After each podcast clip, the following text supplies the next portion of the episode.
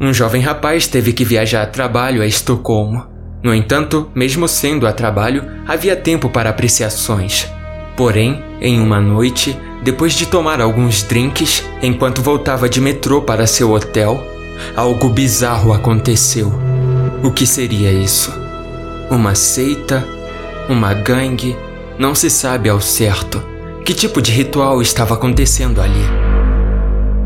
Olá, eu sou o Jack e essa é a história de hoje. Se você curte histórias de terror, creepypastas, já se inscreve aí se não for inscrito para não perder mais histórias como essa. E também deixa aí seu feedback, isso me ajuda bastante. Se você curtir a história, deixa aquele like, deixa um comentário, vai me ajudar muito. Agora, sem mais enrolação, coloque seus fones de ouvido, deite-se confortavelmente, feche os olhos e. Embarque comigo nessa história. Há alguns anos, tive a oportunidade de ir a Estocolmo para um evento corporativo. Eu estava trabalhando com um grupo de investimentos que explorava a prospecção de petróleo no Mar Báltico. Como funcionário júnior, passava a maior parte dos meus dias sendo o segundo violino de um dos mais velhos, mas só de ter a chance de ver o mundo parecia uma recompensa por si só. Fora que eles não economizaram nas acomodações. Dois dias de trabalho me renderam quatro dias em um hotel incrível no centro da cidade velha. Sei que pareço pretensioso, mas adorei a arquitetura rústica e as ruas de paralelepípedos. Quando eu não estava trancado fazendo anotações em uma sala de reuniões, eu estava nas ruas absorvendo a atmosfera e passando muito tempo na livraria de ficção científica, é claro. Na noite anterior à volta para casa, fizemos um passeio de empresa, jantar e bebidas por toda a parte. Mais tarde naquela noite, eu estava pegando o metrô de volta para o hotel. Peguei a linha verde em direção ao norte, de volta à cidade velha. Desabei em um dos assentos, lentamente chegando à conclusão de que havia tomado muitos drinks. O vagão tinha um interior amarelo e branco, assentos azuis clássicos com estranhos detalhes geométricos, alguns assentos amarelos, atualmente desocupados, reservados para portadores de necessidades especiais. Observei algumas pessoas enquanto as estações passavam por mim. Havia um jovem sentado bem na minha frente. Ele tinha um falcão falso e óculos de aro de chifre bem grossos. Definitivamente uma declaração de moda esquisita. À minha esquerda estava uma mulher mais velha, folheando artigos em seu telefone. Eu vi pelo menos dois artigos do WikiHow. Fico perplexo porque, mesmo entre as pessoas mais velhas, a maioria fala inglês. Eu não conhecia uma única pessoa que não pudesse me entender. E também havia um casal, um homem e uma mulher, sentados sozinhos num canto, sussurrando intimamente. Eles tinham aquele tipo de rosto que não dava para saber se tem 16 ou 35 anos. Eles foram feitos um para o outro, ou são irmãos, mas vendo o quanto eles estavam se sentindo bem, eu estava apostando muito na primeira opção. Estávamos a cerca de três estações da cidade velha, quando o trem do metrô começou a desacelerar. A operadora disse algo em sueco pelo sistema de alto-falantes e notei que os outros passageiros se animaram, até o casal no canto. Fiz contato visual com o cara do falso falcão à minha frente. Com licença, eu disse. Bem, é. Há alguma coisa de errado acontecendo? Obstrução nos trilhos, cara, disse ele. Vamos voltar para mudar de faixa. A velha ergueu os olhos do telefone e sorriu. A coisa é muito estranha, acrescentou ela. Sim, muito, muito estranha. Ela tinha uma voz distinta, lenta, com R's fortes. Notei o casal no canto rindo do seu sotaque óbvio. Ela não pareceu se importar. Ela ficou feliz em contribuir para a discussão. O trem andou para trás. A pequena placa informando sobre a próxima parada apagou. Eu podia ouvir estranhos guinchos mecânicos enquanto as rodas giravam de uma maneira que não estavam acostumadas. Acho que até as máquinas podem estabelecer rotinas. Em alguns minutos, estávamos nos movendo novamente. Todos se acomodaram em seus lugares. A velha continuou navegando em seu telefone e o cara do falso falcão estava olhando para longe e o jovem casal sussurrava e se beijava. Toda a aprovação me deixou sóbrio muito bem. O casal se levantou, antecipando a próxima parada. Eles olharam para a velha, rindo consigo mesmos. Ah, a coisa é muito estranha. sim, sim, muito estranha. Eles riram, exagerando o sotaque dela. Ela olhou para eles e riu junto. Isso tirou o fôlego de seus pulmões e eles se acomodaram em sorriso sem graça. O trem diminuiu a velocidade e chegamos à próxima parada. Ou assim pensamos. Toda a plataforma estava escura e as portas não abriam. Pensando que fosse algum tipo de erro elétrico, talvez ligado à obstrução mencionada anteriormente, esperamos. Alguns minutos se passaram e nada aconteceu. Me virei para olhar pela janela. Algo parecia errado. A estação era muito mais curta do que o previsto. Essa não foi uma parada comum.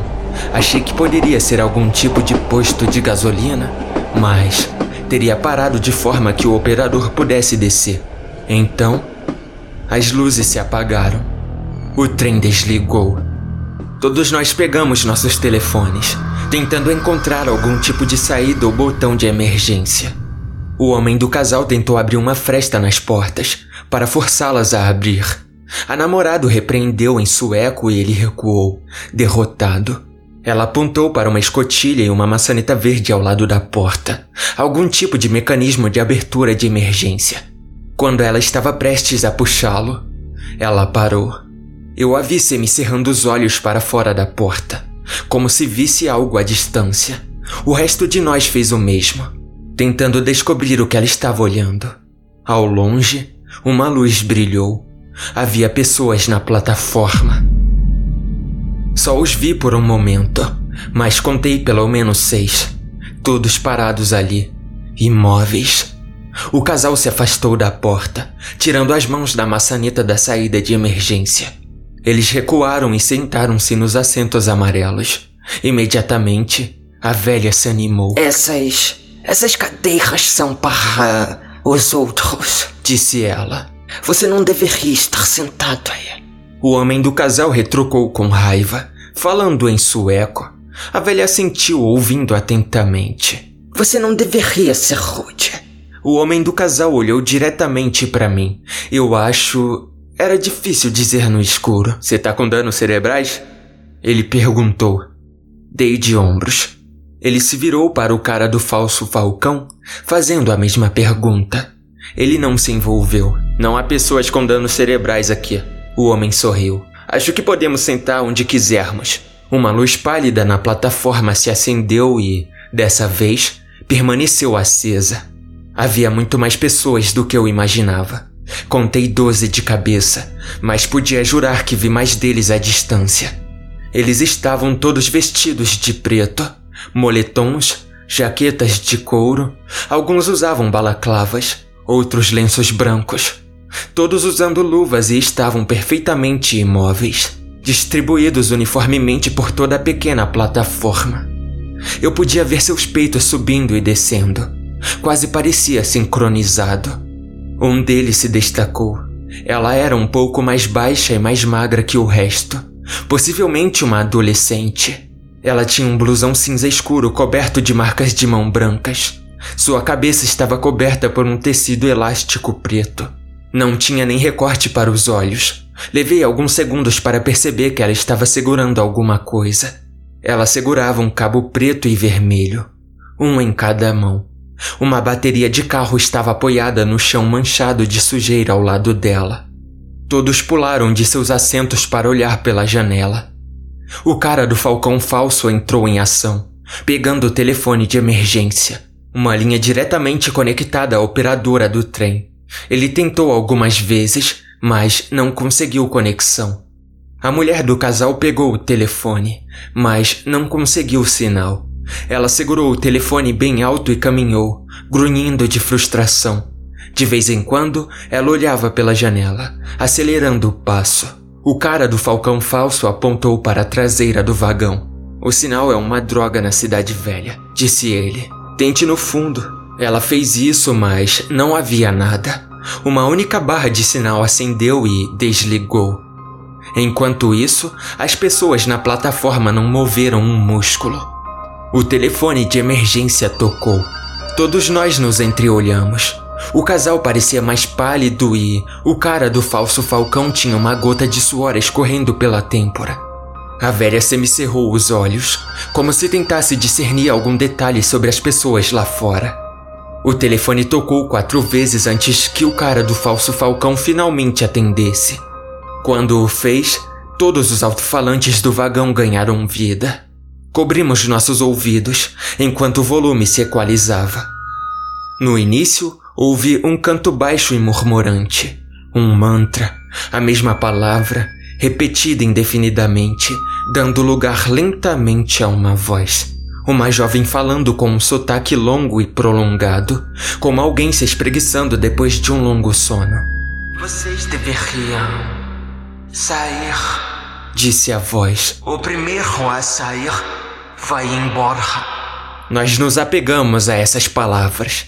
Elas ricochetearam nas paredes e, finalmente, se estabeleceram na parte de trás da minha cabeça. Trocamos olhares de um lado para o outro, tentando descobrir o que estava acontecendo.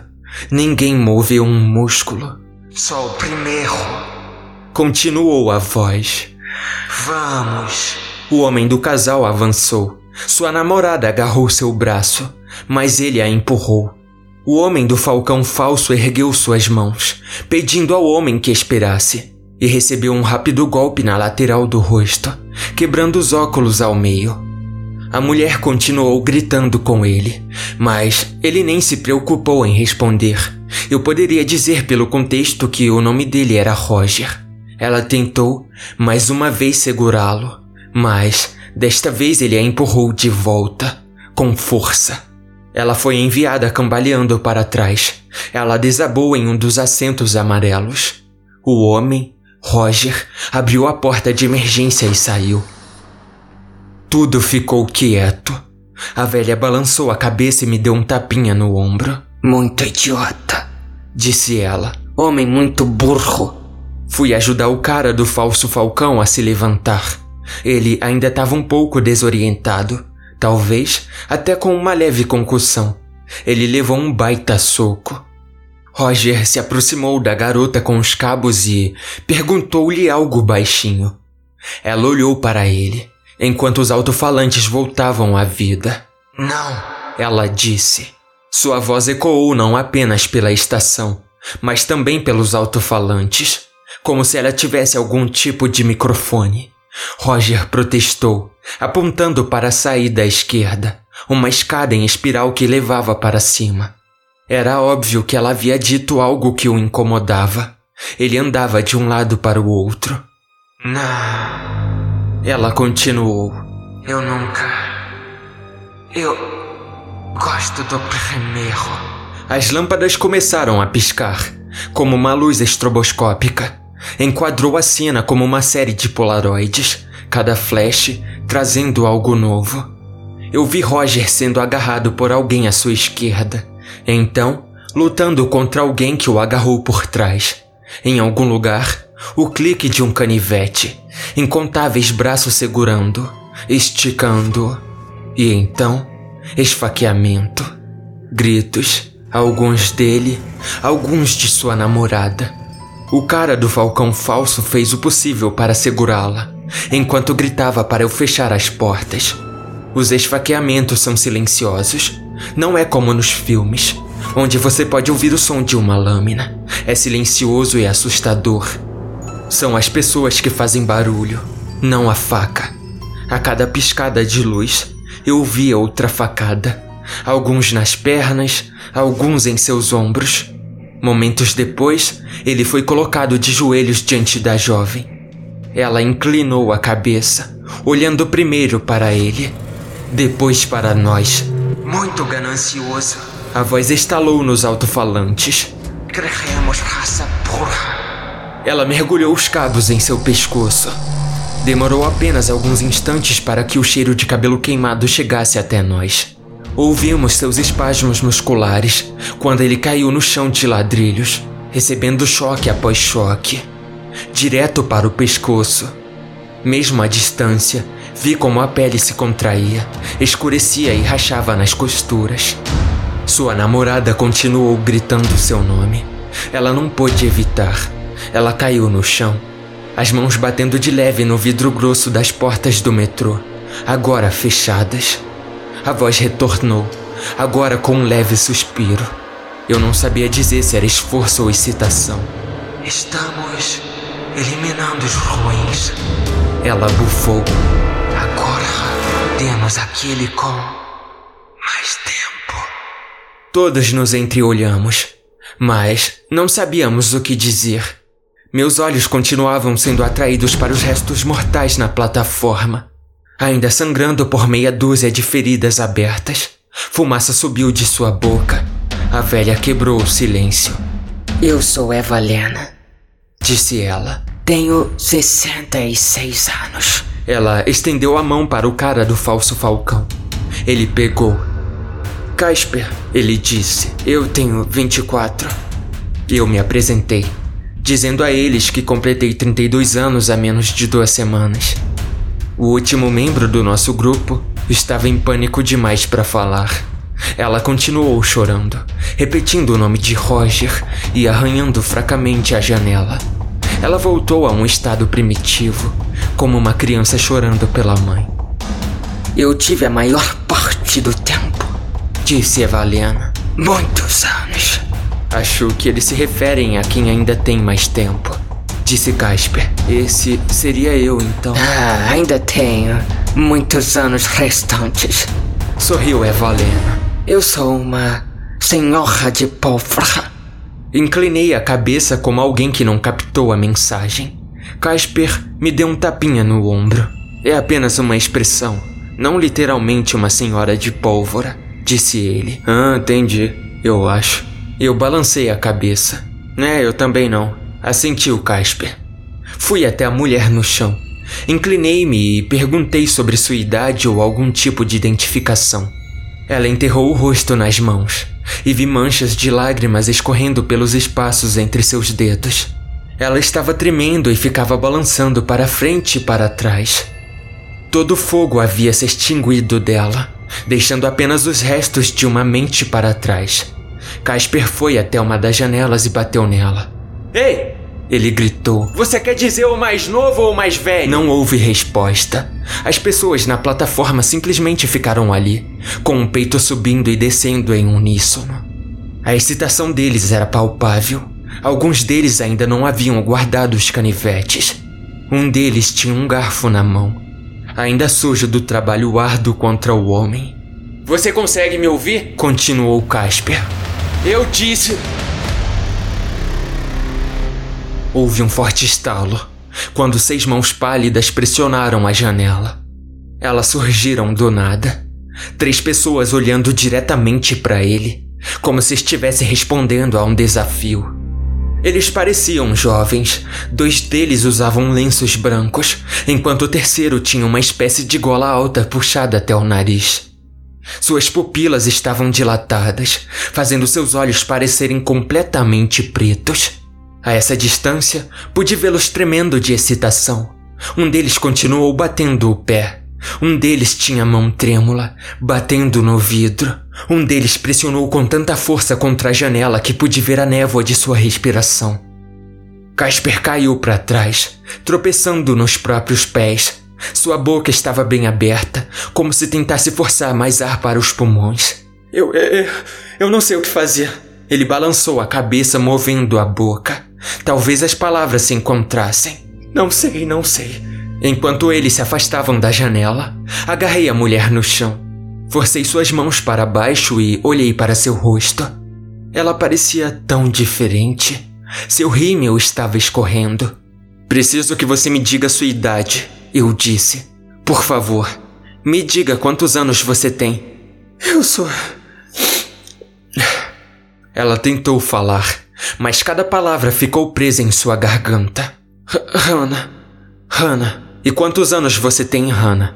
Ela olhou para os outros dois, como se tentasse entender o que estava perguntando. Eles querem o mais novo, disse Casper. aquele com mais tempo. Eles estão nos deixando ir? Hannah disse. Bem, talvez. Ela suspirou fundo algumas vezes, fechou os olhos e baixou a voz para um semissussurro. Tenho 21 anos, disse ela. Eu sou a mais nova. Evalena sorriu e se aproximou para ajudar Hannah a se levantar. Hannah pegou a mão dela e se levantou, encostando-se no corrimão. Acho que eles farão o bem, disse Evalena.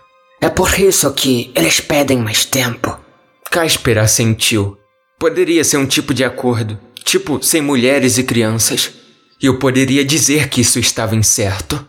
Talvez eles a deixassem ir, talvez não. Mas depois de ver o que fizeram com o Roger, quando ele causou uma má impressão, achei que deveríamos pelo menos tentar jogar junto por enquanto. Hannah pareceu concordar, enquanto colocava a mão na saída da porta de emergência. Um pensamento passou pela minha mente. Eu poderia ter guardado isso para mim mesmo, mas meu coração disparou e abriu minha boca com um chute. Hannah estava prestes a puxar a maçaneta quando coloquei a mão em seu ombro. Em que ano você nasceu? Perguntei. O quê? Você tem 21 anos. Então, em que ano você nasceu? Ela parou. Seus olhos se moviam entre nós, como se procurasse uma resposta. Eu, é, eu não, eu não consigo pensar, disse ela. O que isso importa? Só responde à pergunta. É, é, é, 2002? Casper se aproximou, olhando fixamente para ela. É sério mesmo? Ele perguntou. Por favor, apenas Apenas me deixem ir, ela respondeu. Ah, sorriu Evalena. Parece que você está mentindo. Droga, por favor, me deixa ir, disse Hannah. Hannah me olhou de soslaio, enquanto eu agarrava seu pulso. Fala a verdade, eu disse. Ela não disse nada. Ela afundou os olhos no chão, sem piscar. Qual é, Hannah? Fala para nós qual é a verdade, ecoou Casper. Ela se virou e ele agarrou seu pescoço. Sua voz se transformou em um grito. Enquanto ele perguntava de novo e de novo, finalmente ele agarrou os braços dela e acenou para mim. Vem cá, verifica os bolsos dela. Ela não protestou.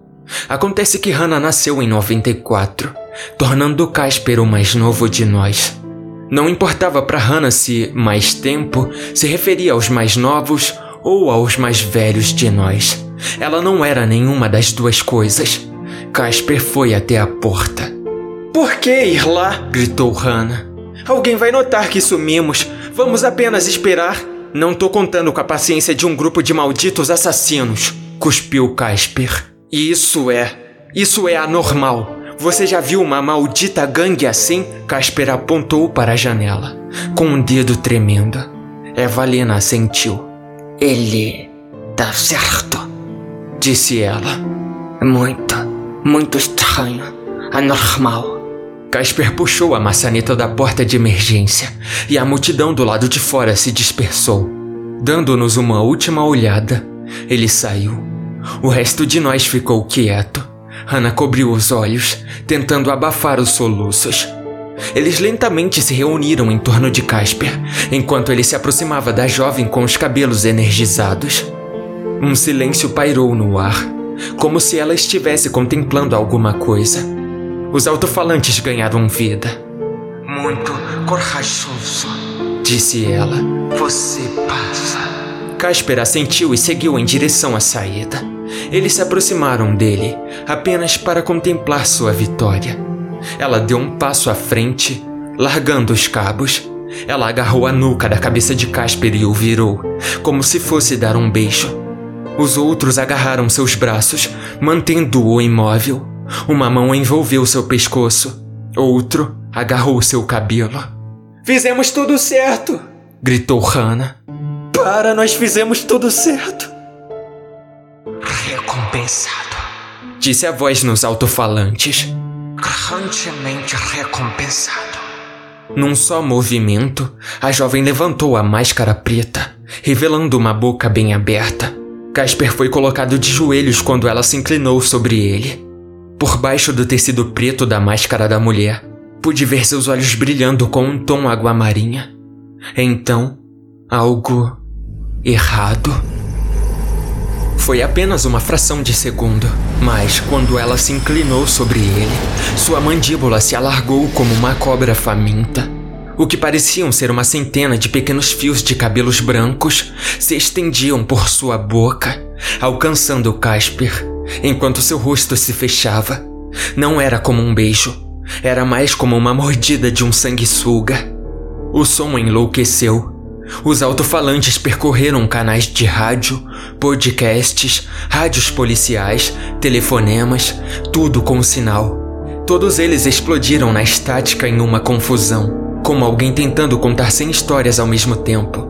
E em algum lugar ali, suas palavras reverberaram. Muito recompensado. E então, uma nova voz cortou a estática. Casper. Obrigado. obrigado. Ele riu. Obrigado, obrigado, obrigado. obrigado. Hannah parou de chorar. Todos nós olhamos pela janela, vendo Casper ainda de joelhos. Uma por uma, as mãos o soltaram. Ele não fez o menor esforço para correr. Ele ficou lá, olhando para a frente. A jovem puxou a máscara para baixo, pegou os cabos e respirou fundo. Eles. eles vão simplesmente nos matar? disse Hannah. Evalena hesitou, como se estivesse tentando ao máximo encontrar as palavras certas. Precisamos esparrar. Veja o que. o que eles dizem. Então eles podem fazer isso de novo? Então eles podem me levar também? Não. Não, disse Hannah. Hannah se levantou e correu para a parte de trás do vagão. Tentei acompanhar, mas Evalena colocou a mão no meu ombro. Nossos olhos se encontraram e ela balançou a cabeça. Ela precisa fazer, disse ela. Ela ainda pode mudar. Hannah correu para a segunda saída e puxou a maçaneta. Não havia tantas pessoas na plataforma, mas pude ver meia dúzia deles voltando sua atenção para ela. As portas se abriram e Hannah saiu, mas em vez de seguir para a saída óbvia, ela correu pelos trilhos. Muitos deles foram atrás dela. Alguns correram, alguns caminharam. Um deles caiu de quatro e galopou como um animal raivoso. A mulher com cabos na mão não se moveu um centímetro. Havia mais deles descendo as escadas, pelo menos seis. Alguns deles riram, outros uivaram. À medida que mais deles desapareciam nos trilhos para perseguir Hannah, eu olhava para Evalena e para as pessoas lá fora. Nós podemos conseguir, eu disse. Eles estão espalhados. Não, disse Evalena. Não, não podemos. Olha, bem, se nós apenas. Sinto muito. Ela me olhou profundamente nos olhos e balançou a cabeça. Um minuto se passou. Os gritos e os uivos pararam. As pessoas voltaram para a plataforma, uma por uma. Alguns deles estavam com os canivetes desembanhados, deixando gotas de sangue para trás. Aquele com um garfo deixou cair sem cerimônia um punhado de cabelo de rana no chão, como uma oferenda ao seu líder. Todos falavam uns com os outros em voz baixa, provocando nos alto-falantes uma forte explosão de estática. Casper ainda estava lá, de joelhos, olhando para frente. Ele não se moveu um centímetro. Eu contemplei nossas opções. Um de nós poderia sair e causar uma distração, dando ao outro um espaço para correr. Isso, ou poderíamos nos barricar. Eu poderia quebrar um corrimão e tentar usá-lo como um porrete. Poderíamos tentar mentir, fazendo-os acreditar que havíamos entrado em contato com a polícia. Tínhamos opções, embora não sejam muito boas. Antes que eu pudesse tomar uma decisão, Evalena abriu a porta. O ar tinha um toque de ferro e eu ainda podia ouvir gotas de sangue batendo nos ladrilhos de cerâmica. O cabelo amassado de Hannah foi banhado em uma poça de sangue, como uma peruca rasgada. Não tive tempo de impedir a Valena. Antes que eu percebesse, ela saiu e eu dei um passo para segui-la. Ela se virou para mim com um sorriso, acenando para que eu fosse junto. Apesar de tudo, ela manteve a cabeça fria. No máximo, tudo tinha sido estranho. Ela não chorou, gritou ou implorou para que eu a seguisse. Eu não poderia deixá-la. Havia uma confiança em seus passos que eu simplesmente não conseguia igualar. Eu tive que ver seu plano se desenrolar. Ela queria que eu seguisse, então Eu a segui. Ela foi até a jovem com os cabos. Elas trocaram alguns olhares, olhando uma para a outra, como dois gatos ansiosos. Ele vai embora, disse a Valena. As duas viraram a cabeça em uníssono, como se estivessem olhando no espelho. Os outros assentiram, suas respirações ainda perfeitamente sincronizadas. Ouvi os outros se movimentarem ao meu redor, alguns se aproximando, como se quisessem me agarrar. Sussurros flutuavam pela multidão, como um impulso contagiante. Ouvi um estalo vindo dos cabos, um zumbido vindo da bateria do carro. Estava pronto para ser lançado a qualquer momento. Fiz o possível para não olhar para Roger. Seu cadáver foi arrastado para o limite da luz. Eu podia sentir todos eles sorrindo. Havia uma excitação doentia no ar.